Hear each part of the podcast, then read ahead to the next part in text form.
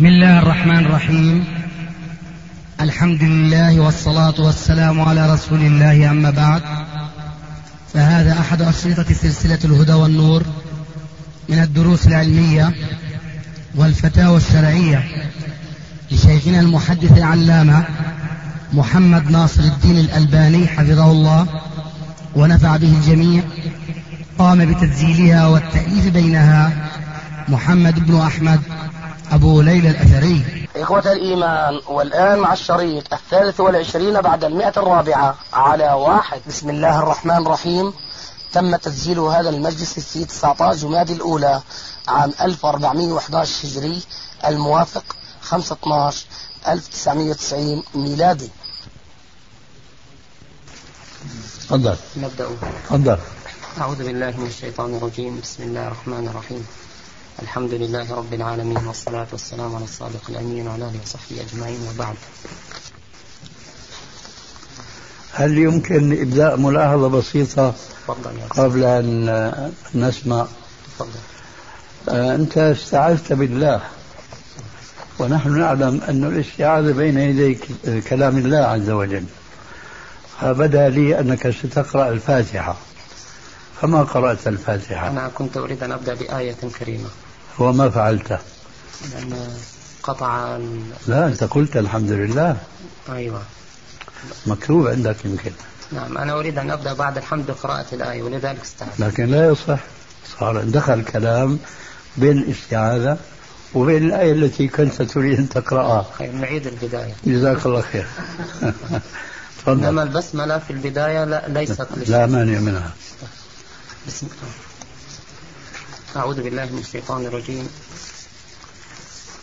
إن السمع والبصر والفؤاد كل أولئك كان عنه مسؤولا.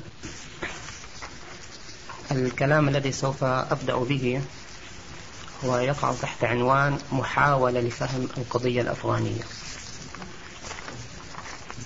ونريد في خلال هذه العجالة أن أتكلم في خطوط رئيسية حسب ما طلب مني مركزا على الأصول كونها أساس لمعرفة الفروع. وكما أن استبيان الأهداف السوقية أو بلغة العصر الاستراتيجية هي مهمة في جلاء الخطوات التكتيكية أو التعبوية في اللغة العربية.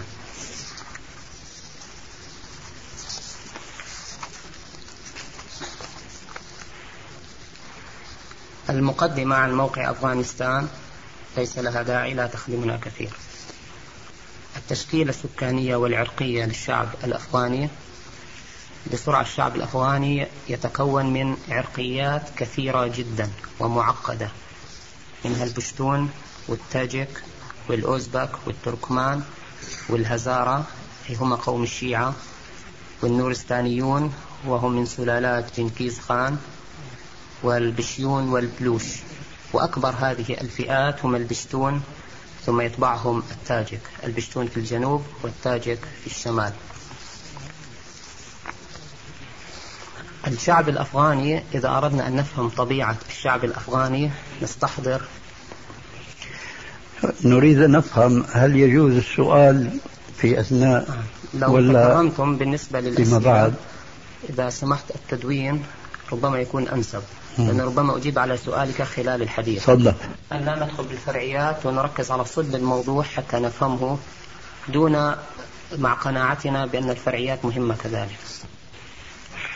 طبيعة الشعب الأفغاني حتى نفهم هذه الطبيعة أستحضر حادثة من السيرة في غزوة بني المصطلق هو الصحابي الجليل عبد الله بن عبد الله بن أبي بن سلول عندما سمع قولة أبيه ثم ذهب إلى النبي صلى الله عليه وسلم وهو الصحابي الجليل ولكن نجد أثر تأثير الخلفية الاجتماعية وفي تفكير حتى ومع أنه كان صحابيا جليلا. الشعب الأفغاني شعب مسلم بالفطرة ولكن تأثير الطبيعة الجبلية القاسية الجافة تؤثر فيه وفي تفكيره. فهو إذا قلت له الإسلام يسلم تماما. ولكن وإن قال له شيخ قبيلته أو أميره فهو يسلم كذلك تماما له ولو مكرها. لا يعارض. هذه الطبيعة باختصار أقول أن الشعب الأفغاني في غالبيته متخلف.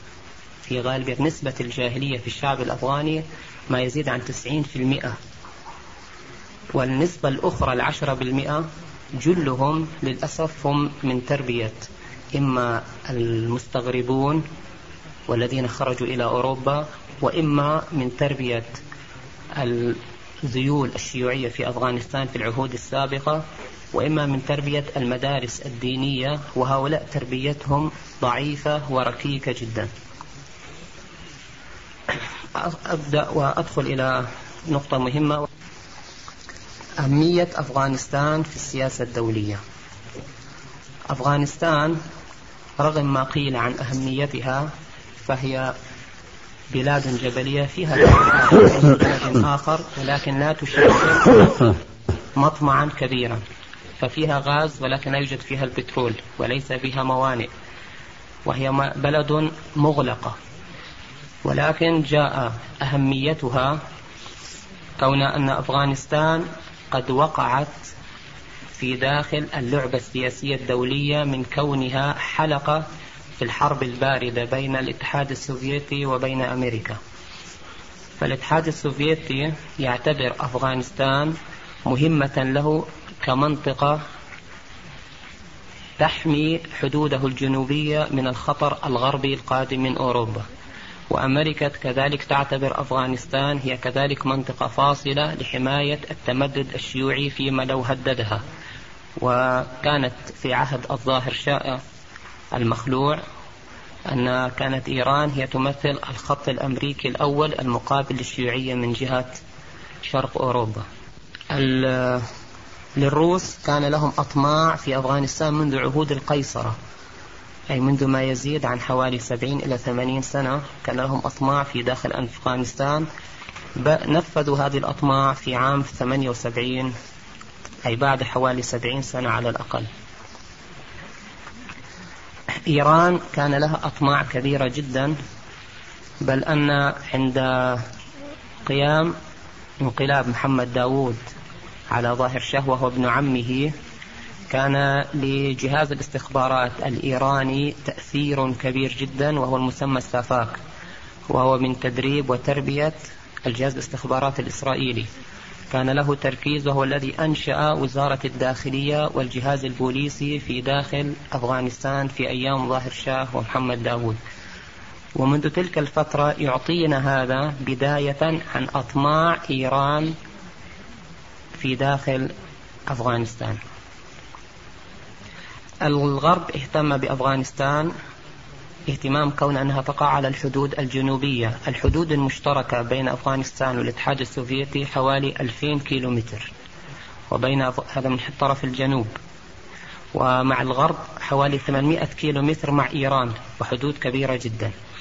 فالغرب اعتبر أن أفغانستان هي تمثل له حلقة مساعدة في محاصرة الروس وعزلهم ومنعهم من التقائهم مع حليفهم في المنطقة وهو الهند.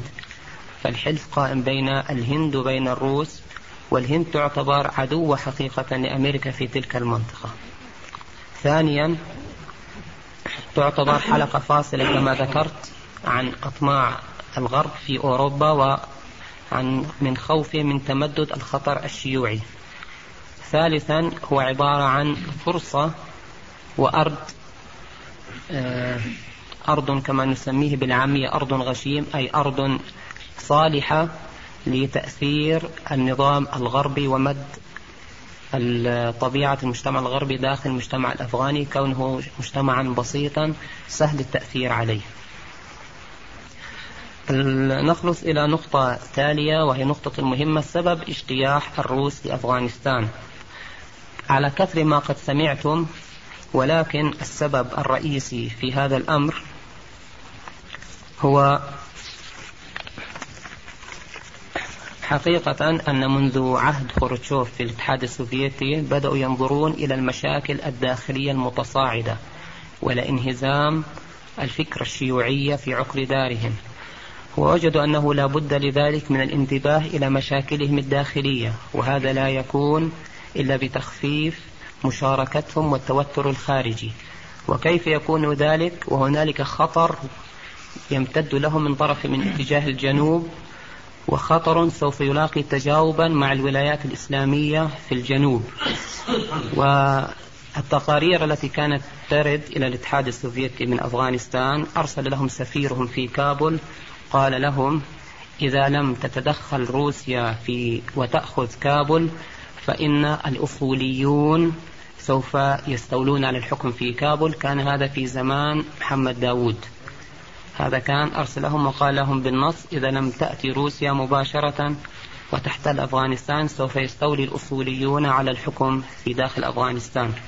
باختصار السبب الحقيقي لاجتياح أفغانستان هو منع مد المد الإسلامي القادم من الجنوب والذي يخطر يهدد في انفصال الولايات الإسلامية ونمو مشاعر وشعور الجهاد الذي بدأ يدب في تلك الآونة في تلك الولايات.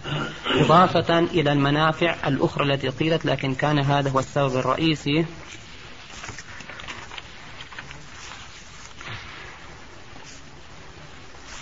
حصل مؤتمر في الولايات المتحدة يسمى المؤتمر الدولي لبدائل المشكلة الأفغانية في مونتري في نوفمبر شهر 11 عام 83 كان جميع من شارك في هذا المؤتمر الدولي رغم أنهم من الدول الغربية فقد كلهم اتفقوا على أن السبب الاجتياح الحقيقي هو كان خوف الاتحاد السوفيتي من امتداد الخطر الإسلامي. آه، قبل الغزو كانت أفغانستان كما ذكرت واقع ضمن منطقة الحرب الباردة بين الروس والأمريكان.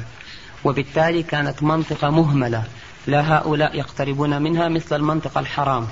لا هؤلاء يقترب منها ولا الغرب يقترب منها. وبالتالي بقيت على تخلفها الشديد.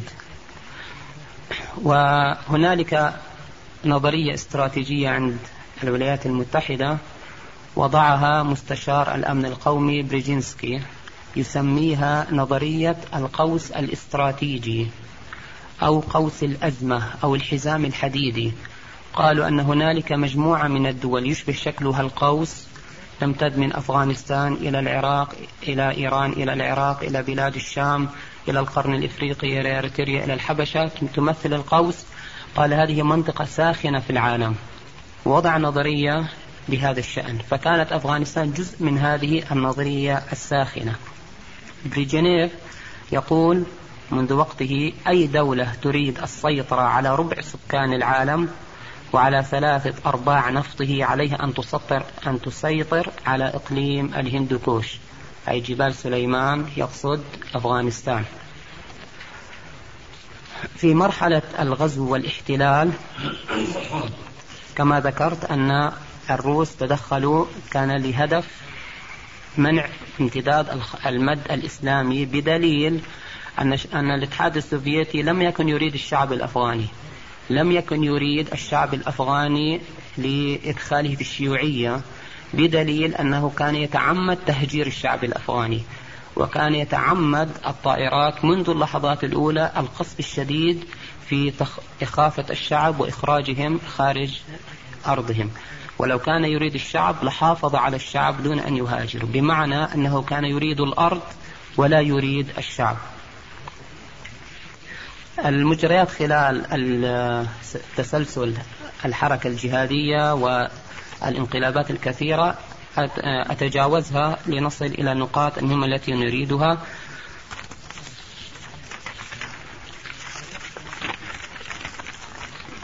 المؤثرات القوى المؤثرة في القضية الأفغانية قوى عديدة جدا وكثيرة جدا.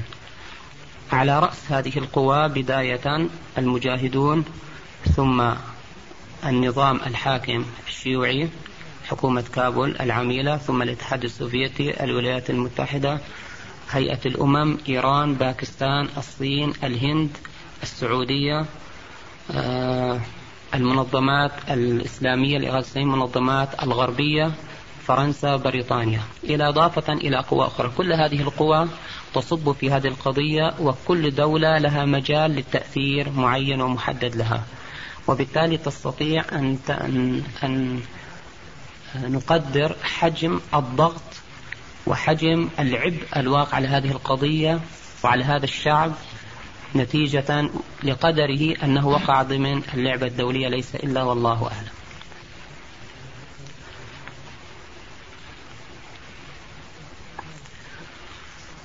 الأوضاع الداخلية الحالية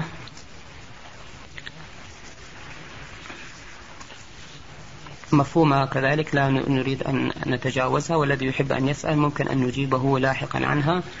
أريد أن أخلص إلى قضية مهمة ونعتبرها صلب الموضوع وهو نلاحظ أن تركيبة الشعب الأفغاني كما ذكرت بشتون ثم التاجك أكبر آه، عرقي آه، عرقية آه، عرقين ثم من هذه العروق الهزارة. الهزارة وهم الشيعة وهؤلاء كما يقال هزارة هزار بالفارسية أي ألف أي قوم الذين لهم ألف أصل. جيد.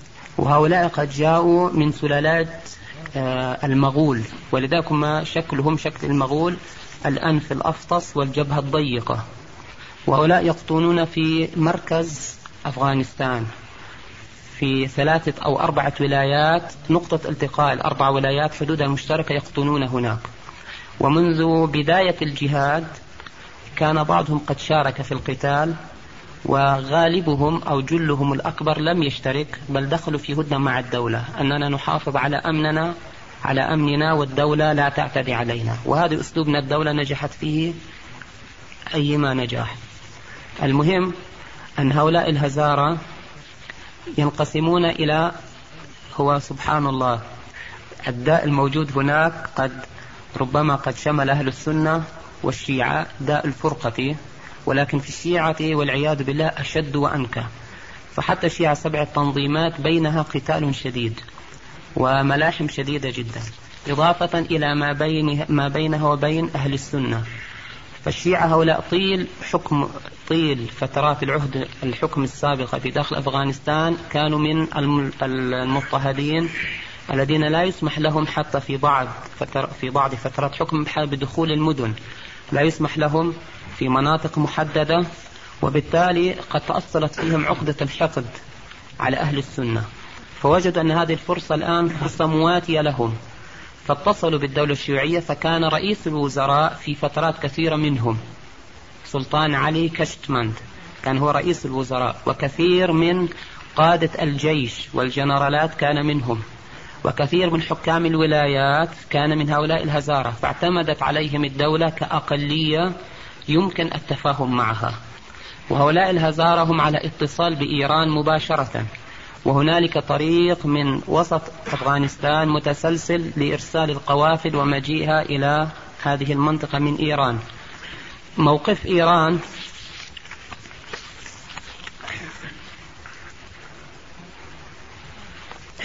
في بداية الجهاد إيران هاجمت الاتحاد السوفيتي ووقفت مع المجاهدين. ثم بعدما بعد وفاة كبيرهم الخميني سطر في وصيته أوصى خلفه بتحسين العلاقة مع الاتحاد السوفيتي ونشرت في الوصية وصيته موجودة نشرت تحت نص وصية آه، أمير الأمة أو كذا خميني قدس سره. المهم ف... قدس. آه. قد قد قد سره. آه قد سره نعم. فالخميني قد أوصاهم بتحسين العلاقة مع الاتحاد السوفيتي وبعد وفاته مباشرة أول زيارة قام بها رئيس دولتهم هاشم رفسنجاني ذهب مباشرة إلى الاتحاد السوفيتي. فتحول الآن موقفهم من المعادين للشيوعية والذين ضربوا حزب تودا حزب الشيوعي في داخل إيران وكانوا موقفين مع المجاهدين. الآن هم قد حسنوا علاقاتهم مع الاتحاد السوفيتي وأصبحوا يسيروا في ضمن فلك المناور السياسي للاتحاد السوفيتي. فهم مرة قد دعوا إلى إجراء محادثات فورية بين باكستان وإيران والمقاتلين من أجل الحرية كما ذكروهم. وكان يهدف إلى هذا إلى بداية إلى تقليص دور السعودية خاصة الاتجاهات الإسلامية الأخرى وحك وحكرهم وما يستخدمون ضغطا أن تقريبا مليون ونصف إلى اثنين مليون مهاجر في إيران وحدودهم 800 كيلو متر فكانوا يمنعون القوافل. المجاهدون عندما يذهبوا إلى الولايات الغربية يأتوا من باكستان إلى إيران ويدخلون مباشرة لأن بهذا الشكل يسهل عليهم كثيرا. فهم قد أغلقوا الحدود ومنعوه من تسيير القوافل. وأنا الحق لا أريد أن أستطرد كثير في هذا لأن جعبتي مليئة بالمآسي التي يفعلوها مع قوافل المجاهدين. وهذا كان سبب من أسباب تأخر الجهاد والحسم في المنطقة الغربية. باختصار هما مارسوا دور الشرطي الشيوعي في منطقة الحدود الغربية من داخل أفغانستان. في داخل في الوسط كانت منطقتهم لتمثلها لكونها تمثل منطقة هادئة نسبيا إلى بقية المناطق فكان طريق رئيسي للمهاجرين وللقوافل فمارسوا مهنة قطع الطريق على أتم وجه. وقد كثير من أصدقائنا وإخواننا قد وقعوا في هذه المحن فحدثونا بما يشيب له الولدان. فهم لا يعني رغم أن الشيعة طبيعتهم في تلك المنطقة قد فيها نسبة من طبيعة الشعب الأفغاني من كونه جبليا. ومحافظة على ولكنهم لم يألوا لا عرضا ولا نساء ولا أطفالا وكان يطلبون الأثوات وإذا مرت القوافل السلاح فيأخذون ما يريدون منها بقوة السلاح. ويعتمد بالطبع هذا على شخصية قائد القافلة. فبعضهم كان يجاهر العداء ويصادمهم ففي غالب الأحيان من الخوف يفتحون الطريق. وإلا كانوا يحتلون جانبي الطريق ويمنع أحد أن يتحرك حتى يأخذ ما يريدوه بقوة السلاح. المهم أن دورهم دور قطع الطريق على أتم وجه. الشيعة كثير من المناطق في كثير من الأماكن اتفقوا مع الدولة كانوا يتفقون مع الدولة أن الدولة تسلمهم هذه المناطق لميليشيات الشيعة وهم طبعا أمام الأفغانيين نحن يقولون أنهم مجاهدون وأنهم من فصائل المجاهدين. وهؤلاء كانوا يقومون بمهمة حماية هذه المنطقة أي أنهم كانوا يمثلون النائب للدولة في تلك المنطقة. دون أن تضطر الدولة وتتحمل عبء أن ترسل قوات هناك وبالتالي تخسر هذه القوات ويحصل قتال إلى غير ذلك. وهذا يحصل كثير. إيران طالبت كما ذكرت بالدعوة لإجراء المحادثات ثم قالوا لا بأس بمشاركة هذا ذكره علي أكبر ولايتي رئيس قال لا بأس من مشاركة أعضاء حزب الشعب في الحكم في كابل بصورة فردية. والمجاهدون طبعا يقولوا هذه واحدة لا خلاف فيها. لا بد من لا يشارك أي واحد من الحكومة الشيوعية. إما أنهم يلحقوا بأسيادهم إلى الاتحاد السوفيتي وإما أنهم يتوبوا ويستفيدوا من العفو العام ويرجعوا أفراد عاديين ولا ثالث لهذين الأمرين. إيران من باب الضغط قالت لا لا بأس. ثالثا قالت تطالب إيران بإجراء انتخابات عامة تحت إشراف هيئة الأمم وهذا ما يطالبه الاتحاد السوفيتي ويمنعه المجاهدون يرفضوه. كذلك تؤيد وجهة نظر الاتحاد السوفيتي في إجراء حوار داخلي أفغاني وهذا ما يرفضه المجاهدون. تقول نحن لا يمكن أبدا أن نجلس مع هؤلاء. كما أنها تطالب بوقف إطلاق النار في أفغانستان وهذه الخدعة الأولى التي يريد تطبيقها. وقف إطلاق النار يعني سقوط الجهاد لا سمح الله. ثالثا إجراءاتها الكبيرة جدا بنصح الشيعة الأفغان بالكف عن مهاجمة الدولة. وبالتالي نلاحظ أنها قد بذلت جهود كبيرة في توحيد المنظمات السبعة ونجحت في هذا وحدث الآن تحت اسم حزب الوحدة الإسلامي. يضم سبع تنظيمات من الشيعة إضافة لتنظيمين من تنظيمات المجاهدين المنشقين على تنظيمات المجاهدين المعروفة والذين يأخذون سلاحا من إيران. تنظيمين صغيرين جدا انضموا فأصبحت تسعة منظمات شكلت منهم حزب الوحدة. وبهذا الشكل أصبح هذا الحزب الوحدة أوجدته كقوة منافسة أمام حكومة المجاهدين التي أوجدوها. وفعلا أثمر لأنه قبل حوالي شهرين نقلوا جميع مكاتبهم من إيران إلى بيشاور الشيعة كانوا متواجدون في إيران. طلبت منهم إيران من زيادة الضغط أن تنقل مكاتبهم إلى بشاور وفعلا قد نقلت جميعها إلى بشاور أي إلى باكستان. الأمر ازداد عن هذا فقد أرسلت إيران حرس الثورة إلى مناطق نسميها مناطق هزارجات. هزارجات أي مناطق الشيعة في الوسط. مشهورة بهذا الاسم أرسلوا هناك حرس الثورة. وأنا رأيت بعيني في داخل باكستان من ميليشيات الشيعة من الناس الذين قد شاركوا في الحرب العراقية الإيرانية. والحق يا أخواننا الكرام ليسوا أشخاصا عاديين. طريقة تدريبهم لباسهم حتى تصدقوا عندما تجلس جلست مع عدد من هؤلاء تحدثنا من تنظيمات مختلفة. يدربونه على كيفية الجلوس والحديث. مباشرة عندما يريد أن يتكلم يجلس جلسة وعندما يبدأ في الكلام في نبرة الصوت حتى تجد أن العلاقة أو العبارات الحماسية يبدأ يشتد في نبرة الصوت. العبارات اللطيفة يعطيها نبرة صوت أخرى. فحتى في الخطابة يدربوهم عليها. المهم النقطة الخطيرة وهي الميليشيات. دربت في داخل إيران وشاركت في الحرب العراقية الإيرانية وأنا رأيتهم بعيني. بعضهم في داخل وأصحابنا رأوهم في الداخل. وإضافة لحرس الثورة الذي قد جاء إلى مناطقهم وقام بتدريبهم وتنظيم هذه المناطق. وبالتالي من يدخل في تلك المناطق كما ينقل لنا القادة المجاهدين عندما يأتون يقول أنها مناطق عجيبة جدا. أولا الميليشيات منظمة ولها أسلوب وعندما تدخل السيارات أو القوافل منها لهم نقاط على طول خط على طيلة خط حركة القوافل. التضييق الذي ذكرته على قوافل المجاهدين إما في الغرب وإما في هذه المنطقة في الوسط عدم الاعتراف بحكومة المجاهدين. فرغم أنهم من في بداية الأمر كانوا قد وقفوا بجانب المجاهدين إعلاميا لكن عندما تشكلت الحكومة لم يعترفوا بهذه الحكومة. عمل الشيعة هنالك أمر غريب حصل مؤتمر للشيعة في إيران. أرادوا أن يكون واجهة أخرى للمؤتمر الذي دعي إليه قادة المجاهدين ليس المؤتمر الأخير في العام الماضي دعي إليه إلى السعودية. فأرسلت طائرة خصيصة لبشاور نقلت حوالي ثمانين شخص. والذين ذهبوا بعض القادة في المنظمات الذين لهم آه، زعامة صوفية هما ورثة لطرق الصوفية في أفغانستان فمن هنا أخذوا زعامتهم.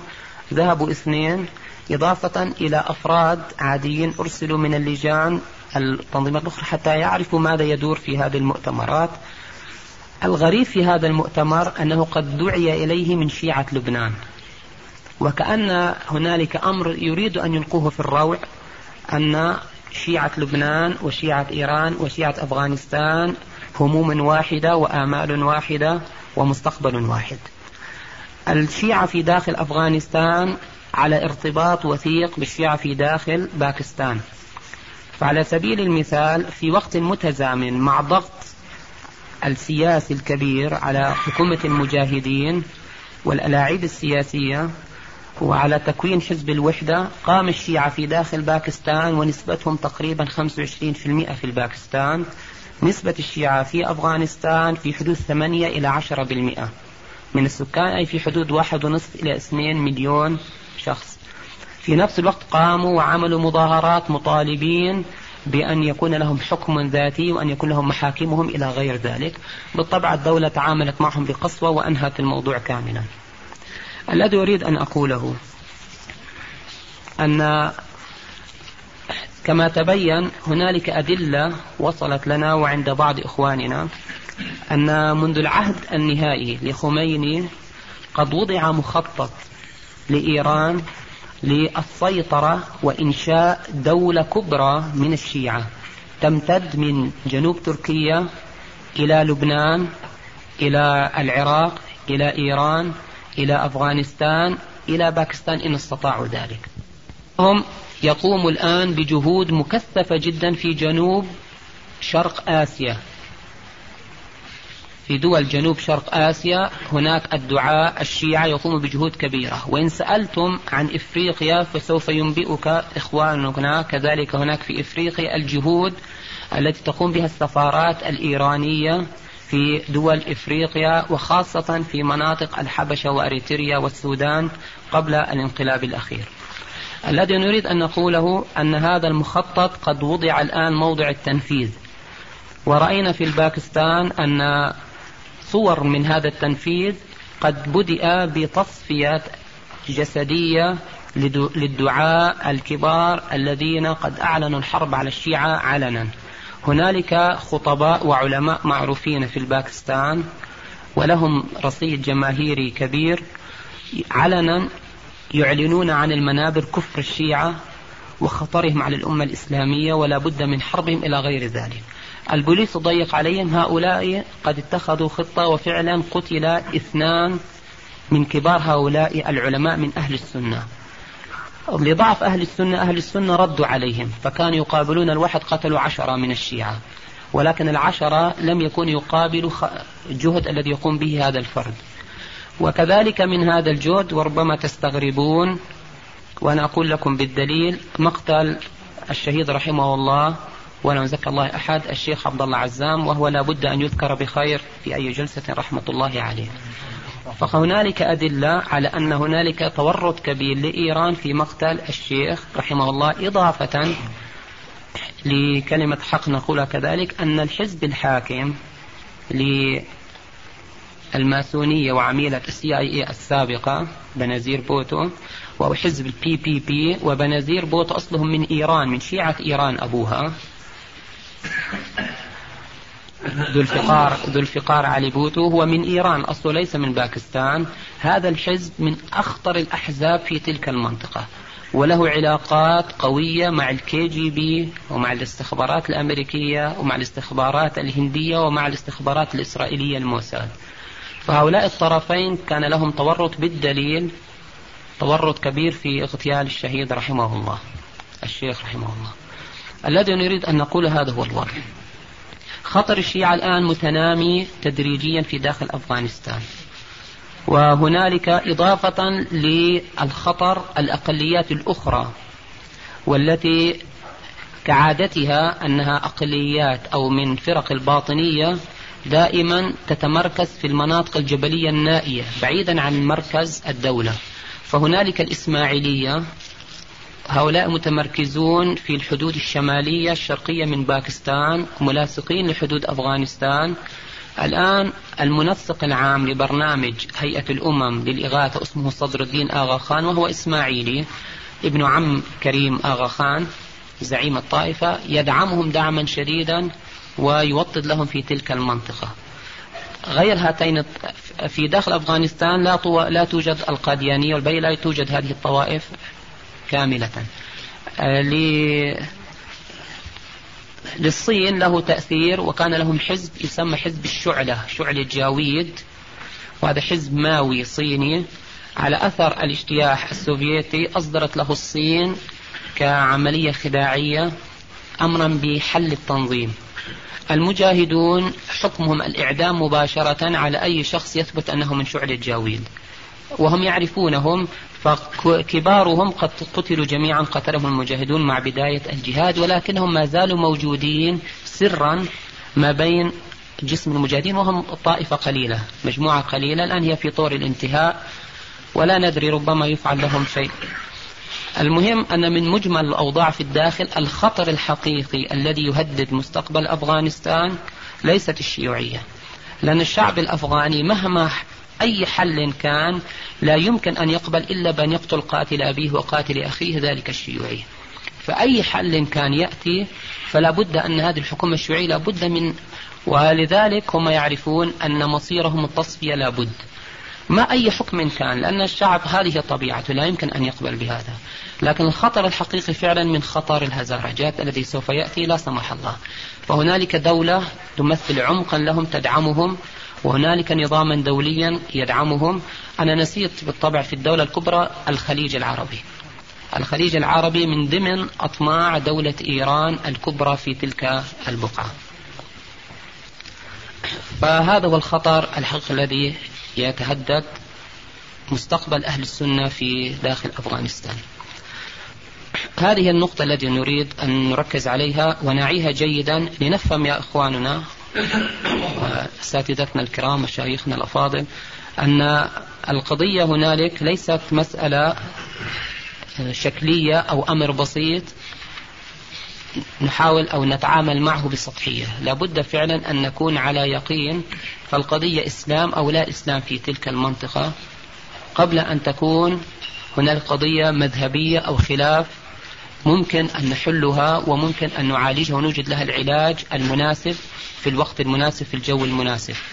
القضية هناك قضية خطيرة جدا والله أعلم حسب ما رأيت وحسب ما سمعت وحسب ما شاهدت والله أعلم. هذا بشكل عام الذي أريد أن أبينه. نترك الكلام بعد ذلك لفضيلة شيخنا الكريم. وإن كان هنالك بعد ذلك أي سؤال نرجو كما ذكرت أن لا يكون سؤالا شخصيا. لأن نحب أن نصب في صلب الموضوع. ثانيا أن نركز فعلا على القضايا.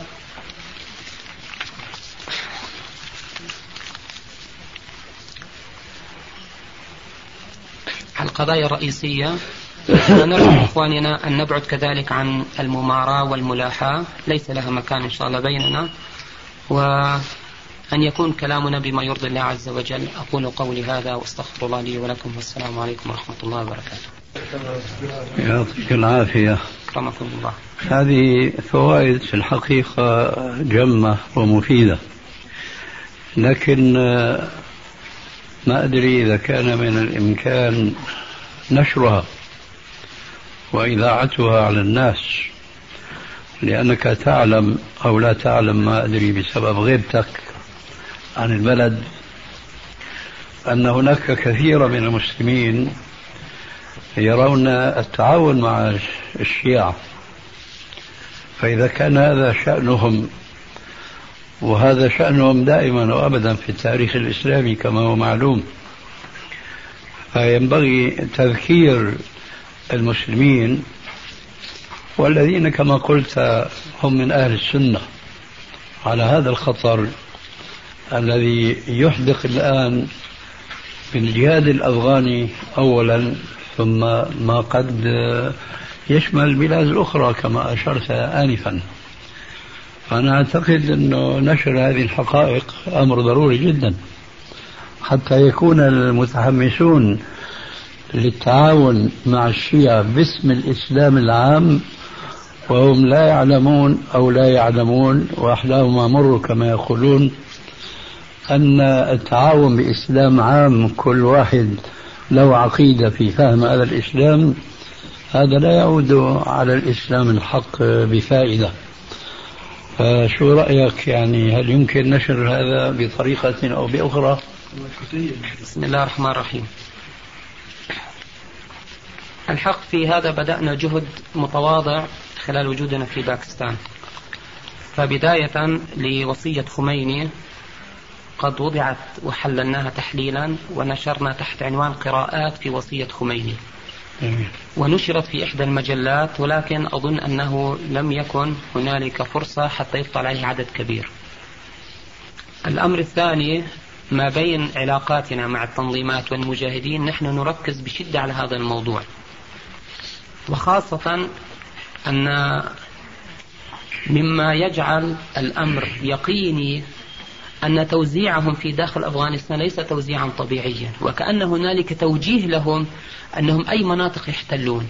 تجدهم يمسكون دائما عنق الزجاجة. أي منطقة عنق الزجاجة في هذه المنطقة تجد بيد الهزارة.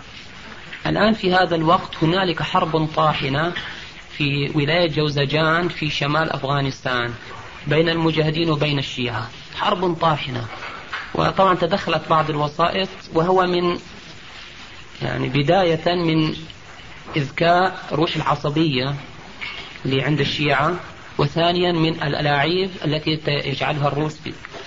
الأمر الثاني أن التنظيمات وقيادة التنظيمات وأن أخص بذلك آه الأستاذ سياف والأستاذ حكمة يار لأن هؤلاء من المغضوب عليهم في داخل إيران فمرة قابل رئيس الدولة السابق نسيت اسمه الآن قابل حكمة يار. فقال له يعني نحن آه، عندنا قلق على مستقبل الشيعة في داخل باكس في داخل أفغانستان. فإذا أقمتم أنتم الحكومة الإسلامية فما هو تصورك أن يكون مستقبل الشيعة في داخل أفغانستان؟ حكمة قال له والله بسيطة مثل, مستق... مثل وضع الشيعة السنة عندكم في إيران. فكانت هذه الإجابة أنه قد أنهوا كل مكاتب حكمة يار وأصروا منهم أن يخرجوا من إيران. فهما الحق القيادات واعية لهذا الأمر.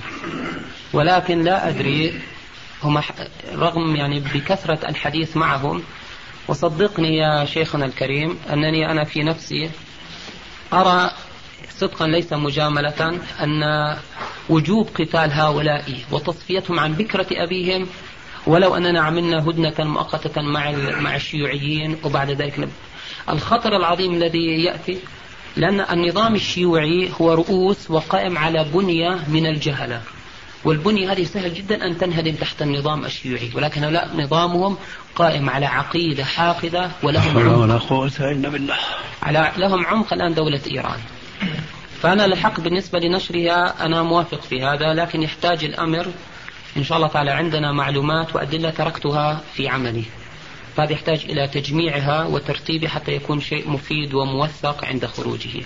الأمر الذي أريد أن أذكره لتنظروا مقدار تغلغلهم حتى في داخل باكستان أن هنالك أصدقاء لنا يعملون في الإعلام. أحدهم قد ألف كتابا عن الشيعة. فنتيجة كعقوبة له هو كان هذا الاحتمال الأكبر. قد حرق بيته ومزقت كل أوراقه انتهزوا فرصة خروجه وحرقوا له شخص آخر الذي كذلك نزل بدأنا ننزل سلسلة في إحدى المجلات عن الشيعة في داخل أفغانستان ونبين بصورة غير مباشرة لأن في داخل أجهزة الأمن الباكستانية شخصيات شيعية كذلك. فالأمر كأنك في حقل الألغام الأمر خطير. ومع هذا كان يأتي تهديدات. وصلت تهديدات وهم حتى يلاحقون هذه القضايا في داخل الباكستان. دلالة على أن الأمر هنالك جهة توجه وجهة هنالك ترشدهم إلى ما يفعلون والله أعلم. هل لهذا العداء علاقة بقتل إحسان ظهيري؟ الله أكبر. كيف لا؟ إحسان ظهيري هو من من الدعاة الكبار رحمه الله الذين كان وكما تعرف وضع له القنبلة على المنصة. في داخل مزهرية الورد رحمه الله. هو هذه لا تحتاج يعني إلى تفضل. تفضل. حقيقة التعليق على كلام الأخ جمال أقول تفضل. آه نحن لا نريد أن يكون هذه التوعية في أفغانستان ولا في باكستان لأنه هناك مقتل شخص مثل إحسان رحمه الله يكفي أن يؤكد عمق المشكلة القائمة بل الحقد الأسود المتأصل في صدور الشيعة على أهل السنة. فالأمر لا يحتاج هناك إلى رعاية أو إلى تنبيه أو دق ناقوس الخطر. ما يحتاج. أنا في ظني أن هذا من الخطأ أيضا. أن يكون هناك يعني هذا الذي تصنعونه الآن هناك. أعتقد أنه ليس من من الحكمة ولا من السياسة. بل يجب أن تكون هناك سرية وكتمان في مقاومة هؤلاء الناس لأنهم أقدر على آه، إشعال نار الفتنة وتأجيج نار الحرب والثأر لأنفسهم لأنهم هم لا يثأرون لأنفسهم لمال أو أرض أو أو إلى آخره وإنما يثأرون لعقيدة. هذه العقيدة ظلت تؤزهم أزا إلى أن آه، أوجدوا دولة وأسسوا نظاما في إيران نظام الملات وطبعا من أول يوم وجد في هذا النظام وهم يقولون نريد أن نصدر الثورة إلى خارج إيران. ولا أحسب إلا أن الذي يجري الآن هو ثمرة من الثمار التي جنتها هذه الثورة داخل إيران كما أشرت في حديثك آنفا. لذلك أنا أريد أن يكون هذا التنبيه أن يأتي مثل واحد مثل حكمتيار ولا مثل سياف ولا الإخوان القادة اللي هناك المختلفين على أنفسهم من أهل السنة أن يأتوا إلى البلاد العربية ويبين للمسلمين المغفلين اللي هنا بأن عقيدة الشيعة هي الخطر الأكبر الآن. وأن التعاون أو الفرح الكبير الذي أصابهم وحل بهم كأنما كل واحد منهم عثر على كنز مفقود كان آه، عثر عليه عندما أعلن العراق المصالحة بينه وبين إيران. فرحوا فرحا عظيما وقالوا بأن الإسلام سينتصر وأن إيران ستصبح هي الظهير الأكبر والأوحد للعراق نريد أن نبين لهؤلاء الناس بأن هذا الصلح الذي تم بين إيران وبين العراق هو بداية الخطر الكبير الذي يتهدد المنطقة منطقتنا إحنا منطقة بلاد الشام. وهذا الخطر يكمن طبعا مش رايح مستحيل بأن أن إيران آه، تنصر العراق أو تقف لمناصرة العراق من قريب أو من بعيد. إيران الآن تتربص الفرصة التي يمكن أن تشتعل فيها نار الحرب فتهزم العراق فيدخل تدخل إيران على جنوب العراق وتستولي على العتبات المقدسة. فإحنا بدنا الشيئين الشيء الأول أنهم يجوا هذول قادة المنظمات اللي موجودين هناك بعقيدة سليمة مش بالعقيدة المهزوزة التي نعرفها. يوحدوا أنفسهم على أساس العقيدة ويبعثوا واحد يمثل العقيدة الإسلامية الصافية مش العقيدة الإسلامية اللي هي عقيدة المجاملة. أنا بقول لا إله إلا الله والثاني يقول لا إله إلا الله وانتهى. ثم بعد ذلك أن يأتوا لهؤلاء المغفلين الموجودين هنا في بلادنا في بلاد الشام وفي مصر وفي غيرها ينبهونهم إلى الخطر الذي يتهددهم لو بقوا على مثل الحال الذي هم عليه من الغفلة وعدم الوعي السياسي والديني والعقدي. ثم بعد ذلك آه، تسليمهم المطلق لكل من يأتي ويزعم أنه ينصر قضية فلسطين. هذا هو المطلوب الآن لا غير. أما هناك ما بدنا شيء لأن هناك فاهمين الحقيقة حتى في داخل أفغانستان. في داخل أفغانستان ما أظن أهل السنة يكونوا حتى لو كانوا من الجهل الذين أشرت اليوم من 90% منهم جهلاء لكن التسعين في المئة على الأقل بيعرفوا لمعايشتهم الشيعة هذه الفترة الطويلة من الزمن بيعرفوا إيش هم الشيعة. فإحنا بدنا هنا هنا يجوا وخاصة في هذا الوقت بالذات الذي صار فيه الصلح بين العراق وبين إيران وأعطت العراق كل ما كانت تتمنى إيران أن تأخذه من العراق. بسم الله الرحمن الرحيم. الذي يتفضل به الأستاذ أظنه متوافق تماما كذلك ما تكلم به فضيلة الشيخ. المقصد أننا هنالك مكان لجمع المعلومات. وهذه المعلومات كما تفضلت فإن الويلات التي قد ذاقها الباكستانيون والأفغان من الشيعة تكفيهم أضعافا مضاعفة عما سوف نقوله لهم. وبالتالي هذه ليست نسيت نقطة.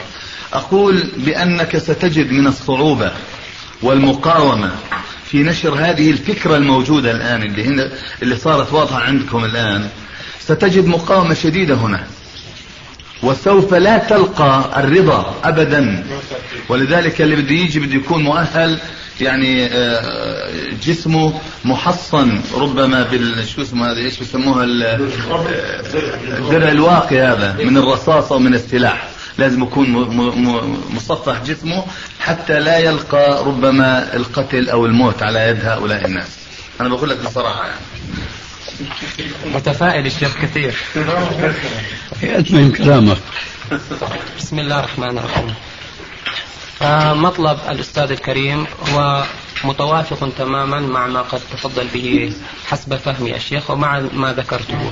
فنحن ليس همنا للحق منصب على نشرها هناك فعلا. ولكن هدفنا نجمع هناك قدر الإمكان. والمجلة هذه لذلك أنا كما قلت أنه لم تنشر كثير لأن انتشارها كان انتشارا داخليا ضيقا هي ناطقة باللسان العربي ولكنها مرصودة طبعا. ترصد من إيران وترصد من الحكومة الباكستانية إلى غير ذلك. أما النقطة الثانية والتي اسمها المجاهدون. أما ليست ليس الجهاد المجاهد. اللهم صل على النبي المجاهد اسمها نعم غير المجاهدون مجلة أخرى تابعة للجمعية المجاهد هذه. نعم. أما النقطة الأخرى التي نريد أن نتوقف عندها وهي كلمة حق ما ذكره الأستاذ حول عقيدة القادة المائعة أو ما لم لا أذكر العبارة الحق أن أتوقف عند هذه. أو المهزوزة نعم. فإن عقيدتهم كما تبيناها شخصيا وتبينها غيرنا عقيدة راسخة واضحة وثابتة. ولكن ليس كل ما يقال ينشر وليس كل ما هو معروف هناك يعرف ووسائل الإعلام كما نحن أننا نعرف أنها تنشر ما يعجب ما يعجبها وتحجب ما لا يعجبها فكذلك الأمر. دون أن نلغي فعلا عن الخلاف الموجود وظن أن الخلاف الموجود هو خلاف في قضايا فرعية لا تمس العقيدة فعقيدتهم هذا أتكلم ليس كلاما مجاملة. وأنا أذكر لكم مثالا واحدا حتى تتبينوا طبيعة الخلاف. أقول لكم فمثلا قيل لهم لماذا آه على سبيل المثال سياف الأستاذ سياف مثلا والأستاذ حكمة يار لا يتفقون مع مجددي على سبيل المثال. فقالوا نحن كيف نتفق مع مجددي؟ ومجددي عنده استعداد أن يجلس مع ظاهر شاه. وقد حكم مع ظاهر شاه. خلاف مع مجددي هم لا يقولون عنه. قالوا هذا الشخص قد جلس مع ظاهر شاه وعنده استعداد. كيف نحن أن نتفق مع شخص يجلس مع ظاهر الشاه المرتد؟ أي أنه نصرتهم. أنه نحن لا يمكن أبدا أن نتفق مع هذا الشخص الذي ممكن أن يبيع ما قد جنيناه ودماء مليون ونصف مليون شهيد في داخل أفغانستان. مجدد بالمقابل عندما يأتي لمجدد لماذا أنت لا تتفق؟ يقول كيف أنا أجلس مع هؤلاء الذين ليس في قلوبهم رحمة؟ لو هؤلاء قد حكموا أفغانستان فإن هؤلاء سوف يرهقون الشعب الأفغاني بجبروتهم وبشدتهم. وأنتم تعرفوا يا أخوان أن فعلا طبيعة الشعوب بدون الشدة والصلابة لا يمكن أبدا أن تستقيم. ودون أن يكون أمير التنظيم شديدا صلبا علما بأنه لم يؤثر والله أعلم بشكل علني وواضح إسهامهم بشكل مباشر في هذه الفتن. فالفتن اللي ماشية التي تدور في الداخل فعلا هنالك فتن كما سمعتم. ولكن عندما أنا أقيس حجمها لا تذكر بالنسبة للحجم العام. فلماذا أنا فعلا أعمم كما نقول أن كل أهل تلك القرية كذابون والعياذ بالله. فكيف أنا أعمم هذه الفتنة على العموم؟ أفغانستان. وجل أفغانستان فيها الخير والجهاد وهذه الفتن منتفية عنها. فالفتن يا أستاذنا أنا أتكلم الشخص يعني أنا ممكن أسمي لك الأسماء بالتحديد منطقة كذا وكذا وكذا فيها الفتن. وعندما تأتي إلى أسباب هذه الفتن والإقتتال كما ذكرت بداية لا ننسى طبيعة ونفسية الشعب الأفغاني. فسوف تجد أن القضايا هذه هي متصلة أساسا لشك أو لألاعيب للدولة بأساليب جاسوسية توهم القائد الفلاني أن هذا متعاون مع الروس فيعلن الجهاد عليه. وتوهم القائد ذلك أن هذا الشخص متعاون مع الروس وتهرب لهم رسائل مزورة في هذا الموضوع. وهذا هو الشكل العام. عندما تأتي لماذا تقاتل ذاك؟ يقول لك هذا منافق. هذا قد ذهب إلى كابل هذا مسكنا معه رسالة من نجيب مرسلة له. وبذلك نحن نقاتل. عندما تذهب إلى الآخر يقول لك نفس الكلام. فهم نصرة للدين تحصل هذا التقاتل. لماذا حصل نتيجة لعصبيتهم أنهم لا يتبينون ولا يتريثون وليس عندهم الحكمة؟ فالمقصد يا أستاذ أننا لا نأخذ الخلاف كظاهره بل لا بد إذا أردنا أن نفهم فعلا أن ندخل قليلا بين هؤلاء الشعب حتى نفهم أسباب الخلاف كما ذكرت. فالخلاف أقوله هو في نقاط محددة وأنا لا أنفي هذا حقيقة فعلا. وثانيا أن هنالك القادة لا يعملون على إذكاء هذا الخلاف. بل أشد الخلاف الذي تسمعه بين الجمعية والحزب لنسمع رأي قائد الحزب ورأي قائد الجمعية في هذا الموضوع. وتجد أنهم فعلا يعملون على تقليص هذا الخلاف قدر إمكانهم والله أعلم. طيب أخت جمال. تفضل. أنت تقول أنه تبينا بأن عقيدة القوم راسخة وقوية وكذا. ما في عقيدة في الدنيا ما هي راسخة ولا قوية؟ حتى لو كانت عقيدة باطلة فاسدة وعند الإنسان قناعة فيها بتكون عقيدة راسخة وقوية. لكن هناك فرق بين عقيدة راسخة قوية وأخرى راسخة قوية. فرق بين عقيدتين إحداهما صحيحة والأخرى غير صحيحة. فالشيوعي لما بيتكلم عن عقيدته بيتكلم بحماسة وقناعة. وكذلك أيضا غير الشيوعي يتكلم بنفس المنطق أو بنفس الحماسة والقوة. وإن كان طبعا العقيدتان مختلفتين. فإذا كانت العقيدة ثابتة وراسخة عند أولئك فلماذا يكون هذا الخلاف إذا المستحر بين جميل الرحمن وبين سياف وجماعته ليش؟ لماذا يكون هناك مثلا آه هذا يعني بعيد من هذا وذاك بعيد من هذا وكل منه يتوعد الآخر وكل منهما لا يرى الحق والصواب مع الآخر؟ لماذا؟ لعله إذا سمحتم من تمام سؤالك بارك الله فيك. أن نفهم من الأستاذ هنا ما هي العقيدة الراسخة التي يعنيها. ما هو هذا السؤال يؤدي إلى معليش لكن لنكن صريحين يعني. نعم. ما هي العقيدة الراسخة التي تعنيها؟ هذا السؤال اختبار لي. لا ليس اختبارا إنما استفادة منك. رحمكم الله إن كان للاستفادة فنحن نأخذها من من- فنحن نأخذها من فضيلتكم. هذا يكون أتم. ولكن من باب كذلك التوضيح. أنا أقول عقيدة راسخة أي أن عقيدة التوحيد عندهم واضحة وذلك في توحيد الله عز وجل في أسمائه وصفاته وتوحيد الربوبية وتوحيد الألوهية. فهذه مسألة عندهم واضحة وثابتة. ثم في عقيدتهم في الأ- الأنبياء والملائكة والرسل والملائكة واليوم الآخر وفي عقيدتهم في أو قناعتهم في القدر خيره وشره. وهذا الكلام إن قلت لي هل سألتهم فأنا أقول نعم لأننا نحن في كثير من الجلسات قد جلسنا معهم ومع كثير من العلماء وكانوا يوجهون لهم أسئلة مباشرة من باب إقامة الحجة إضافة إلى أننا شاركنا وإخواننا يشاركون في مؤسساتهم التربوية. فالشخص الذي عنده عقيدة فينشر هذه العقيدة بين أتباعه. نحن قد اطلعنا على جامعاتهم ومدارسهم ودرسنا فيها وهنالك من درس فيها. ونعرف ماذا هي المراجع ولماذا هم قد اختارون لهذا هذه المسألة. وبالتالي هذا من باب إقامة الحجة. ثم طيلة تواجدنا معهم. لم نلمس منهم ولم نجد أي دليل بين على أنهم قد خالفوا هذه العقيدة. أنا أقول هذا الكلام ولا أقول الجميع لا.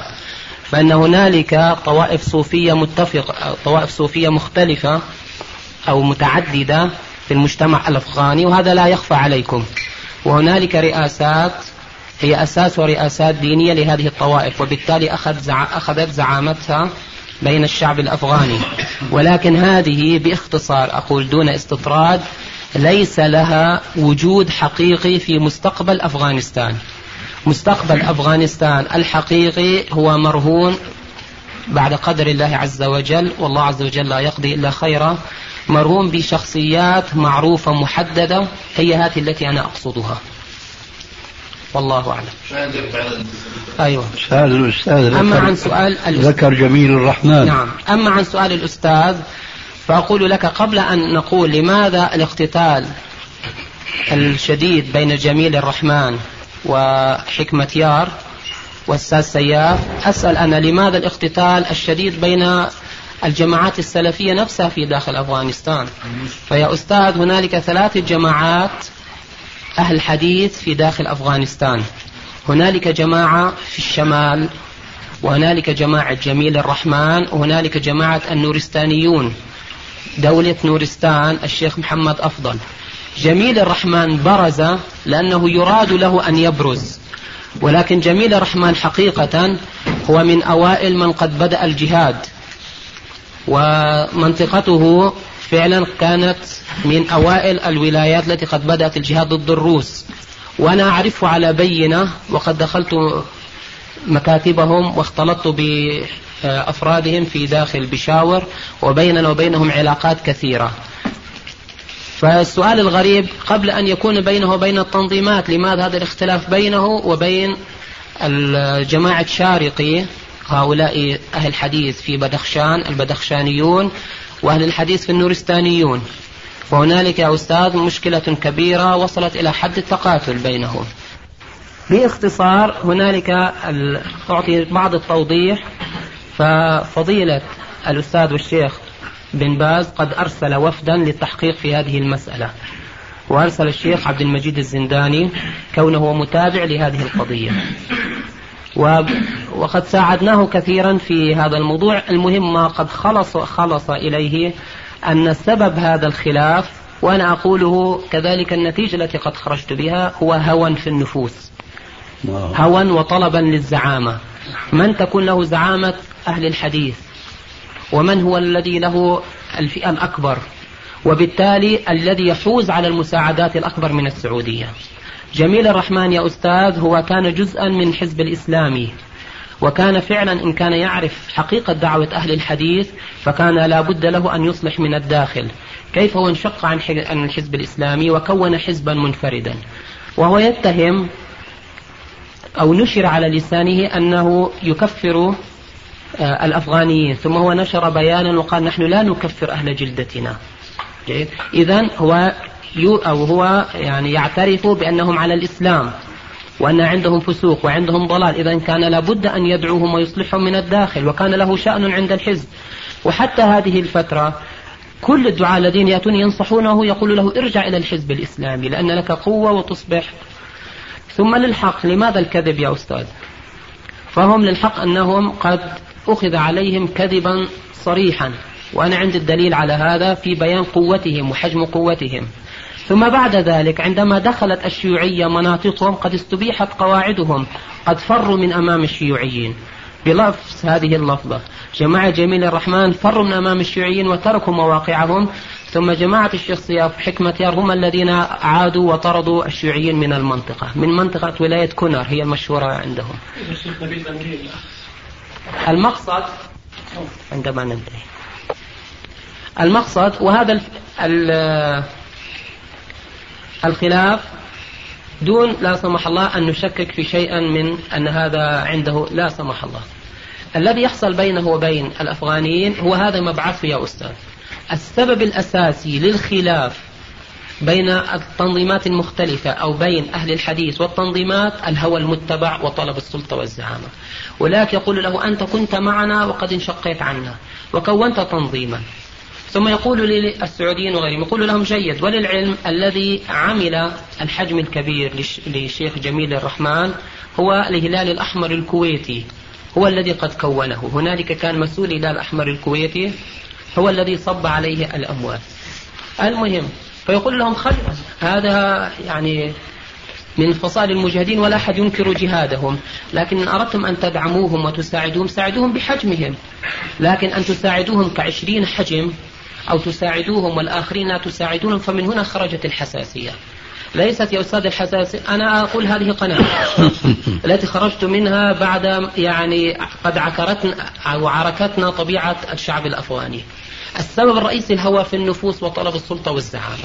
هذا يقول أنا لابد أن يكون لي تنظيم ولكن يقول أنت كنت معنا فلابد أن ترجع إلينا. أو إذا أخذت مساعدات تأخذ بمقدار حجمك. وليس هنالك خلافا حقيقيا أن هؤلاء عقيدتهم باطلة. هذه عبارة عن أنا أظن والله أعلم حجج يصدرونها مع العلم أن كلامهم حق. أن هنالك هذا الشرك والبدع وكذا هذا موجود ما أحد ينكره. ولكن هل هذه هي كل أفغانستان ثم هو ليس المبرر لهم أن يخرجون ويعملوا هذا التنظيم لأن زاد المشكلة وزاد الشقاق وزاد النزاع ولم يحل المشكلة. والله أعلم. طيب تفضل. أنا أقول بارك الله فيك أنا التقيت ببعض القادة الكبار في موسم الحج الفائت هذا وسألتهم عن مواقفهم مع بعضهم البعض. فما تقوله أنت في جميل الرحمن يقوله الآخرون بعضهم في بعض. يعني رؤساء الجماعات التنظيمات كل واحد منهم بيقوله في الآخر. فيا ترى إحنا ما الآن ما بنقول إنه جميل الرحمن يعني آه، أو نقول بإنه لماذا الاقتتال بين الجماعات السلفية؟ هذا ربما يصدق كما قلت إنه فيها وفي النفوس والإنسان يعني طلع نفسه طلع. وخاصة إذا كان في شيء من الهوى يدور من حوله فربما يغريها يغري هذا الهوى بأشياء وأشياء باطلة يعني. لكن الذي أقول أنا يعني هذا الذي يدور بين السلفيين هناك هو أيضا يدور بين غير السلفيين وهو أشد. أي نعم. فلماذا نقول بأنه إذا كيف بدنا نعجم أن يعني نستطيع أن نعرف وجه الحق؟ بين من يسمون بالسلفيين وبين من يسمون بغير السلفيين وهم من أهل السنة علما بأن الشقاق والنزاع بين حكمة يار مثلا ورباني وبين سيف الدي سيف وبين سياف وبين غيره أشد بكثير جدا من الخلاف بين جماعات السلفيين. فبماذا يفسر هذا إذا أيضا؟ في شيء آخر إذا سمحتم. هل تعتقد باطلاعك واختلاطك هناك مع الجماعات هذه التي ذكرتها أن هذا الخلاف آه، الذي بين مثلا جميل الرحمن والأحزاب الأخرى في الأفغان هو نفس الخلاف الموجود بين الجماعات السلفية التي أشرت إليها أم هناك فرق من جهة أنه صحيح السلفيين يختلفون؟ كما يقع الاختلاف دائما وأبدا بالسبب الذي أشرت إليه وهو الهوى والعياذ بالله. فهل تعتقد أن هناك في السلفيين خلاف في العقيدة كما هو موجود بين جميل الرحمن والأحزاب الأخرى؟ لا فأنت أشرت أنه السبب هو الهوى.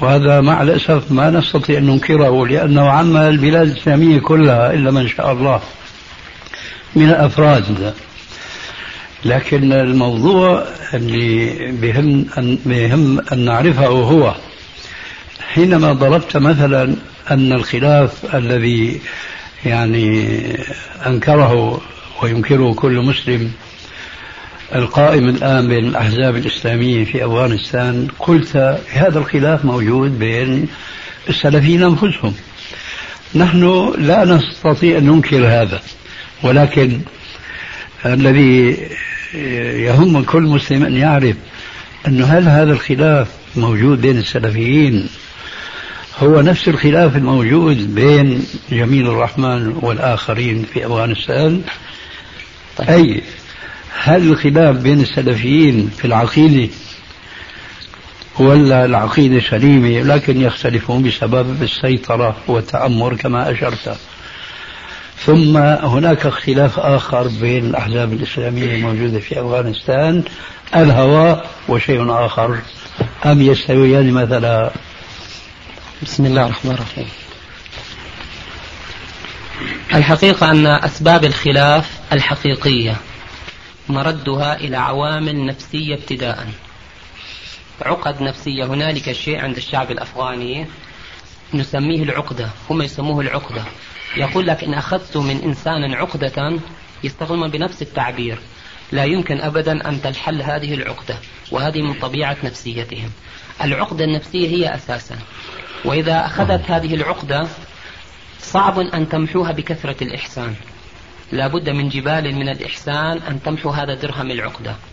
فهذا هو السبب الأساسي. السبب الثاني فعلى سبيل المثال النورستانيون قد كونوا دولة سموها دولة انقلاب إسلامي أفغانستان في نورستان. نورستان هو وادي فقير وضعيف جدا.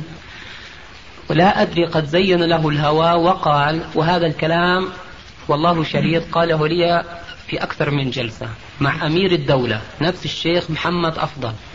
وكان أساسا في الجمعية مع الأستاذ رباني ثم هو طلب مطالب من الجمعية والأستاذ أهمله فخرج إلى الوادي وكون دولته. يقول واجب على كل أهل الأرض وكل هؤلاء العلماء أن يأتوا هنا ويبايعوني على الخلافة. وهذه قناعته في هذا فيقول نحن قد أقمنا أقمنا حكم الإسلام في الأرض وكونا هذه الدولة في هذا الواد. مجرد أن يقول هذا الكلام مباشرة ترد إلى العامل النفسي. فجماعة جميل الرحمن هو يطالبه أن يأتي ويبايعه. وكيف جميل الرحمن يبايع الشيخ محمد أفضل؟ فلا يمكن أن يتم هذا.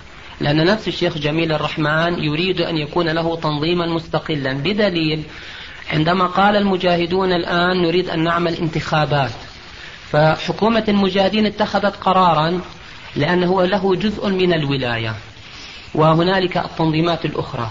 فقام هو وعارض قرار حكومة المجاهدين وأجرى انتخابات وأخرج قرارات وقال أن نحن منا هو والي الولاية وأمير الولاية والمجلس الولاية إلى غير ذلك. مما جعل هنالك اصطدام. فالمسألة مسألة يا أستاذ زعامة وسلطة. ثم هم حتى يمرروا هذه فيقول هؤلاء مبتدعون هؤلاء كذا. فتجد أن أساس المشكلة كله أننا نريد تنظيم نريد انتخابات نريد زعامة. ثم بعد ذلك تجدهم يلبسون هذا اللبوس. أنا أتكلم بشكل متجرد إن شاء الله. علما بأنني حسب ما شاهدت فإن أهل المذهب في داخل أفغانستان قد عملوا فعلا كثيرا على إذكاء هذه الروح. روح العدائية. ففي كثير من الحالات قد بدأ الخلاف أهل الحديث ولكن الذي عمل على إسكاء النار هذه أهل المذهب بجهلهم ثم بال بالعقدة. بالعقدة ثم لا بالضغط بالضغط الإعلامي الخارجي عليهم. فإن الآن راديو البي بي سي والمجاهدين يسموه الشيطان شيطان السي بي بي سي يسموه BB شيطان. فإن إذاعة إذاعة بريطانيا. فإن الآن إذاعة بريطانيا وإذاعة موسكو وصوت أمريكا وإذاعة كابول يوميا تتكلم عن الوهابيون وعن المجرمون وعن عملاء السعودية إلى غير ذلك. وبالتالي هذه قد أذكت هذه الروح وزاعدت عليها. فأهل الحديث ينظرون إلى أهل المذهب ينظرون إلى هؤلاء. أتكلم عن العموم عن الجهلة. أظنك أنك أبعدت كثيرا عن الإجابة عن السؤال. تفضل ذكرني. أنا سألتك بارك الله فيك هل الخلاف القائم بين أهل الحديث هو خلاف مذهبي أم سياسي؟ وكذلك الخلاف القائم في أفغانستان هو فقط سياسي؟ لا. أي نعم نعم. الخلاف القائم بين أهل الحديث خلاف سياسي. هذا الخلاف القائم بين أهل الحديث وأهل المذهب خلاف سياسي. ليس هذا سؤالي أيضا. نفس الجماعات الأحزاب أيوة, أيوة نعم. من غير أهل الحديث. الخلاف القائم بين أهل الحديث وأهل المذهب لا ليس هذا سؤالي. الشيخ شيخنا بيسأل عن صورة ثالثة والخلاف بين الجماعات الأخرى بينها. بين بعضها البعض. من غير أهل الحديث. نعم. أيوة. الخلاف القائم بين الجماعات المجاهدين من أهل المذهب تقصد. هو كذلك ابتداء خلاف سياسي. هو خلاف سياسي قائم على فرض السلطة ابتداء. فأصل المشكلة يا رجال بس نحن فهمنا منك ما استبشرنا منه خيرا حينما قلت بأنهم يتبنون العقيدة الصحيحة وضربت على ذلك مثلا عقيدة توحيد الألوهية والربوبية والصفات. هذا لا يتبناه المذاهب المعروفة اليوم. هناك. نعم. هناك الجماعات الأخرى. كيف لا مش هناك فقط. في نعم. آه.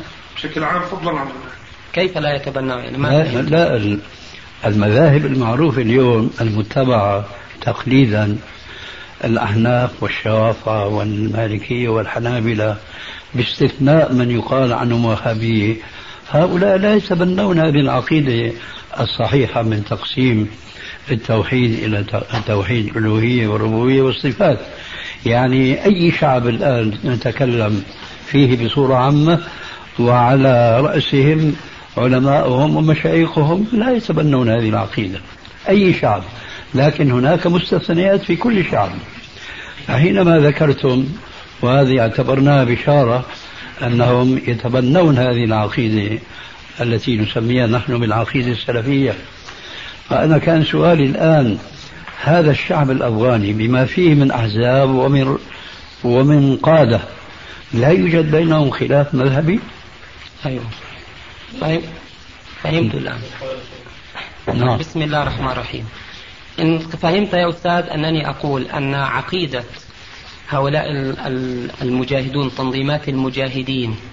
هي كعقيدة من آه، كعقيدة الوهابيين. لا أنا ما قصدت هذا. أنا قصدت أن عقيدة هؤلاء هو كعقيدة الإمام أبي حنيفة وكعقيدة هم غالبهم أحناف كلهم في فئة قليلة غير أحناف. فهي كعقيدة الأحناف. وعقيدة الأحناف هي التي أنا أفهمها من العقيدة الطحاوية ويأتي هنا الفارق بينها وبين عقيدة الوهابيين. فهذا الذي أنا قصدت عندما قلت أن عقيدتهم بمعنى أي أن ليس عندهم الشطط الواضح وليس عندهم الكفر الواضح. لا هذه مسألة أخرى أيضا.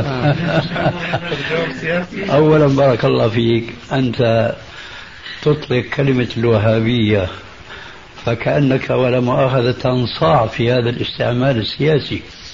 فنحن نرجو منك ألا تستعمل هذه الكلمة. نعم.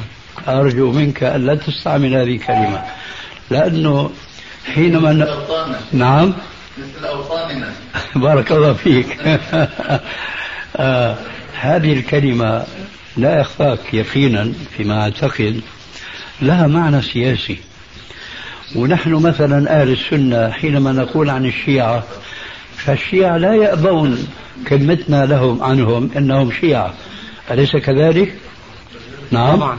آه طبعا. يعتزون بشيعتهم. آه إذا سمحت لكن حينما تقول عن طائفة على وجه الأرض تتبنى العقيدة الصحيحة في توحيد وهابية فهم يأبون هذه الكلمة لأنهم أولا يعتبرونها من التنافس بالألقاب وثانيا هم لا ينتسبون إلى هذه الكلمة. هم ينتسبون في عقيدتهم إلى السلف الصالح كما تعلم. هذا أولا. هذه كلمة حول لفظة الوهابية بخاصة.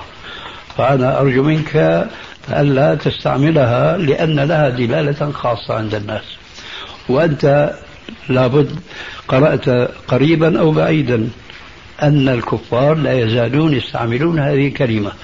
وهذه كلمة إشاعة تركية سياسية قديمة. لكن الذين ينبذون بها ينبذون بها يتبرؤون منها. ولا سيما أن دلالتها العربية فالوهابية نسبة إلى ماذا؟ نسبة إلى الوهاب.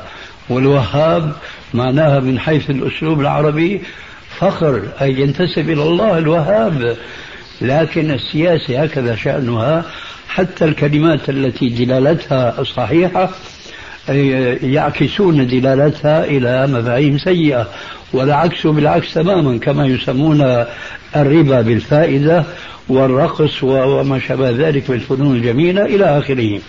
فنحن لا نريد من مسلم خاصة إذا كان في وعيك وثقافتك أن يستعمل أيضا هذه الكلمة وهي كلمة سياسية لا يتبناها جماعة على وجه الأرض إطلاقا. هذه واحدة. والأخرى آه، أيضا بشرتنا وأرجو أن تكون بشارة حقا أن الأحناف يتبنون عقيدة التوحيد بأقسامه الثلاثة. بناء على العقيدة الطحاوية هذه في العقيدة الطحاوية صح لكن ليست في عقائد المسلمين الأحناف اليوم. فنحن نسأل الآن الأفغانيون الأحناف بصفتهم, بصفتهم أحناف. هم يتبنون هذا التوحيد الصحيح. هذه بشارة عظيمة جدا.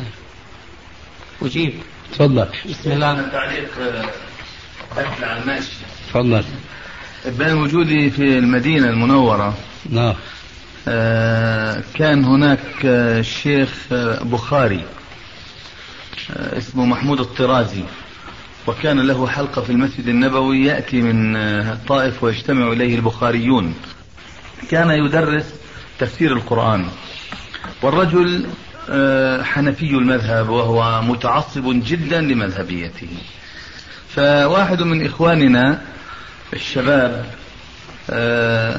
قال له يا شيخ آه، أنت حنفي؟ قال نعم وأنا أعتز بحنفيتي. قال له آه، هل ترى في اتباعك المذهب الحنفي أنه على حق وغيره على باطل؟ طبعا. قال له لولا هذا ما اتبعته. فأنا أتبع المذهب الحنفي لأنه على حق ولأن أبا حنيفة هو مؤسس هذا المذهب وهو الذي يجب أن يتولاه المسلمون بعامة. قال له طيب آه، أنت إذا كنت تقول كذلك وأن الشيخ أبو حنيفة رحمه الله لا يخطئ في مذهبه. فلماذا لا تعتقد ما اعتقد أبو حنيفة وتتبنى ما كان يعتقد أبو حنيفة؟ فماذا كان جوابه؟ قال أبو حنيفة أصاب في الفروع وأخطأ في الأصول. أي نعم. طيب تفضل. بسم الله الرحمن الرحيم. إيه، نعود إلى بداية تفجير الجهاد الأفغاني في سنة ال 73 إيه، أولا لابد من العودة اللي تجاوزها الأخ جمال وهي عقلية فكر هؤلاء الشباب اللي قاموا بهذا الجهاد. هؤلاء هم أولا الجهاد الأفغاني أو الأفغان زي ما تفضل سيدي. في هنالك أهل سنة وجماعة وفي شيعة شايف كيف بينهم؟ ما في إلا غير أحناف وشيعة يعني أهل السنة وأحناف. أما في العصور الجديدة هاي اللي هي قبل 20 30 سنة هنالك انتقل من من الشهادات العلمية الشرعية اللي تخرجت من الأزهر والسعودية. هذه الشهادات ما تبنت إلا غير شايف كيف؟ عقيدة السلف الصالح أهل السنة والجماعة والسلف الصالح. ولهذا هؤلاء كلهم بقيادة الأستاذ مصطفى نيازي لما أول ما شكل العمل الإسلامي لأهل السنة والجماعة والتنظيم في جامعة في كلية الشريعة وهو عميدها في كابول شايف سيدي؟ هذا الرجل شكلها على شايف كيف؟ على عقيدة أهل السنة والجماعة أهل السنة والجماعة على عقيدة سلفية خالصة. ما في عندهم مذهبية شايف كيف؟ ولا يؤثرها أما المذهبية تنتشر في الناس اللي أقل مرتبة في العلم عندهم. شايف كيف؟ في عوامة الناس. فالأستاذ سياف والأستاذ رباني والأستاذ عبد الرحيم اليازي وحكمة يار وهؤلاء وكفاية الله وكثير من الأفغان شايف كيف؟ كلهم لا يتطرقون في عقد بأن نحن أحناف. لهم يقول نحن من شايف كيف من أهل السنة والجماعة ونحن عقيدة السلف الصالح. هكذا نحن نعرفهم. يعني هنالك الأحزاب اللي أجيب على سؤالك. قاتل الأحزاب يقسمون إلى قسمين. قسم من أهل السنة والجماعة عقيدتهم سلفية بحتة ويظهرونها على الملأ ولا يتأخرون في الأستاذ سياف وحكمة يار والأستاذ رباني ويونس خالص. هؤلاء الأربعة يمتازون ويعلنون بأنهم شايفين من عقيدة السلف والصالح. يعني إحنا تابعين إحنا عقيدنا كذا وكذا ولا يقرون إذا وجد في أتباعهم أي مخالف لهذه العقيدة. يعني ترى في أتباعهم مخالفة يعني من الرقي ومن الأمور اللي, اللي أنت بدك إياها. شايف كيف؟ موجودة ولكن لا يقرون. بدي إياها ولا هذه ما بدي إياها آه ماشي. جزاك الله خيرا. والأستاذ جميل الرحمن من هؤلاء الناس. يعني الأستاذ جميل الرحمن أصلا كان في الحزب الإسلامي ومن أبناء هذا الفكر. يعني ما كان عنده جميل الرحمن أنه من أهل الحديث كان سابقا قبل هذا الوقت. عندما جاء السعوديون شايف كيف؟ وجاء الأستاذ محمد شرم تفضل فيه الأستاذ جمال وقال بأن هنالك الهلال الأحمر الكويتي وعلى رأس الدكتور محمد الشرخان شايف كيف؟ عندما جاء الأستاذ جميل الرحمن جزاه الله خيرا تكلم معه بصفته لتوه بأنه من أهل الحديث. يعني هو أصلا كان من أبناء الحركة الإسلامية وتابع الحزب الإسلامي ومسؤول عنه حكمة يار. ولهذا حكمة يار كان يقول أن العرب هم الذين قسمونا بدليل إنه اجى حكمة جميل الرحمن مين خلاه يمشي. يعني كان وكان كل المساعدات وإمكانيات الهلالات كلها تصب في جيب جميل الرحمن.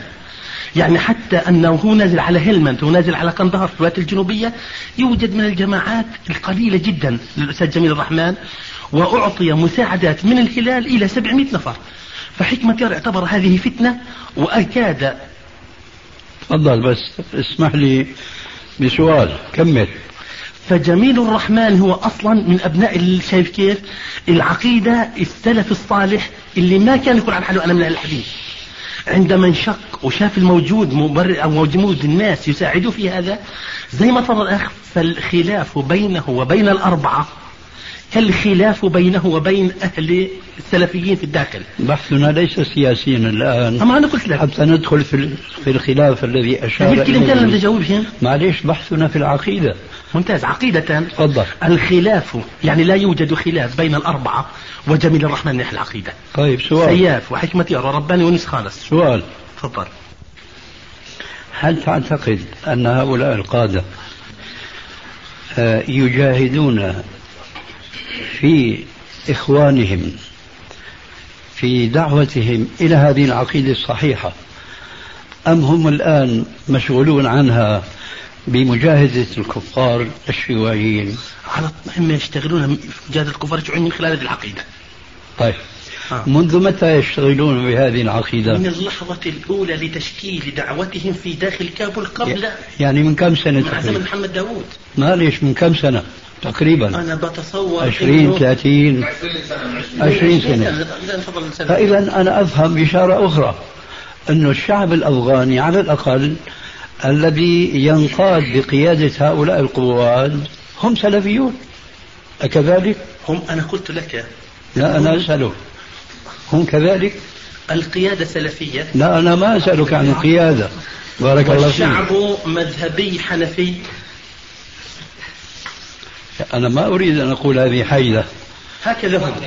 لا جميل جدا. لكن بارك الله فيك. الجهاد الأفغاني هل المقصود من هذه الجلسة زيادة فهمنا بالأفغان والجهاد الأفغاني وما يحتاجه الجهاد الأفغاني ليقف على رجليه وليصح مسيره؟ أما المقصود في هذه الجلسة هو عكس ذلك على الإطلاق؟ ليس المقصود العكس بل هو تماما ما تريده. نعم. بدءا من العقيدة. نريد الفقرة الثالثة. بدءا من العقيدة. طيب يا أستاذ أنا أجيبك به أنا سألت سؤالا آنفا. أن هؤلاء القواد المجاهدين هل ينشرون هذه العقيدة التي يبشروننا بها أنها قائمة في نفوسهم أم لا؟ نحن نريد أن نعرف عن الحقيقة حتى نتعاون معهم فيها. أليس هذا من أليس هذا من الجهاد؟ نعم هل دعم الجهاد يتوقف على هل دعم الجهاد يبنى على أن هذا جهاد أم لا؟ على حقيقة كونه جهاد. وعلى حقيقة أننا يجب أن نشارك أو ندعم به. أم يتوقف على خلاف مع هذا أو هذا؟ يجب أن نصفيه كشرط قبل بدء الكلام في دعم الجهاد. يا أخي بارك الله فيك. الجهاد يدعم من نواحي شتى. يدعم بالمال. أليس كذلك؟ يدعم بالنفوس بالإمداد بالأشخاص بالجنود.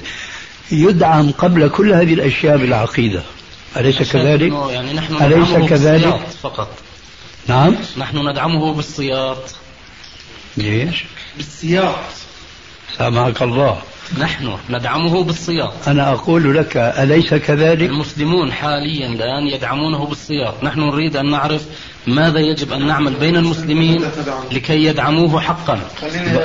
بارك الله تفضل. أولا يمكن أنا بختلف مع شيخنا في رأيه في مسألة والحقيقة هذه المسألة ما سألته فيها ولا ناقشته في أدلتها ولكن على كل حال هو أنا أختلف معه فيها. لعلمك الشيخ ناصر يقول بأن الجهاد في أفغانستان فرض عين على كل مسلم قادر على الجهاد. هذا الشيخ ناصر اللي بحدثك الآن وبيتكلم مع أخوه جمال. لذلك هو ما بدعمه بالسياق. ما قلت لا لا الشيخ لا لا لا, لا هو, هو قال عن عن نفسه يا أستاذ. بامر ما يعني لا كلام أنا ما قلت عن الشيخ لا لا لا. وأنا أعرف هذا الكلام وأعرف أن الشيخ ناصر قال وسمعت ماذا إذا بس يعني نقول ماذا نفعل بين المسلمين من أجل أن نجعل أنا حاضر. لا تأخذها بحساسية شخصية اطلاقا. لا ما يبحث لا بسم الله الرحمن الرحيم. أنا فهمت شيئا من شيخنا الجليل يريد أن يركز على ناحية معينة. إذا سمحت يا أبو مالك. شيخنا الكريم أراد أن آه، يوضح مسألة هامة جدا وهي أن أهم عمل يعمله المسلمون هو الدعوة أهم من كل شيء الدعوة إلى الإسلام الصحيح. الأف... الأفغانيون كما تفضل الأخوان جمال وأبو أكرم كلهم أو معظمهم مذهبهم حنفي. إنما هناك قادة مثقفون آه، وأرشدهم الله سبحانه وتعالى إلى الدين الصحيح وهو عن السلف الصالح. إخوة الإيمان تتمة الكلام في الشريط التالي. أبو أكرم بأنهم سلفيون الأربعة القادة. هناك معضلة كبيرة جدا موجودة في الأفغان وهي أن قادة الجهاد الأفغاني يطلبون دائما وعلى مدى سنين طويلة مضت من العرب الذين يستطيعون أن ينشرون الدعوة الصحيحة بين الأفغانيين سواء كانوا من المجاهدين أو من غير المجاهدين. ولكن لغاية هذه اللحظة عدد الدعاة من العرب في الأفغان قليل جدا ولا يتناسب أبدا مع المطلوب. ولذلك نحن بدل أن نلومهم علينا أن نلوم أنفسنا. نحن في الدول العربية مقصرون لأن الأفغانيون صحيح مذهبهم حنفي بسيط لا لا يسمعون غير ذلك وهم يسيرون كما يسير الحصان لا يرى إلا أمامه لا يرى ماذا حوله أبدا. الحصان الذي يعلموه يسير على الطريق بجلدتين على عينيه لا يرى إلا أمامه. كذلك الشعب الأفغاني. فإذا علينا أن نبحث ما هي الطريقة العملية التي يمكن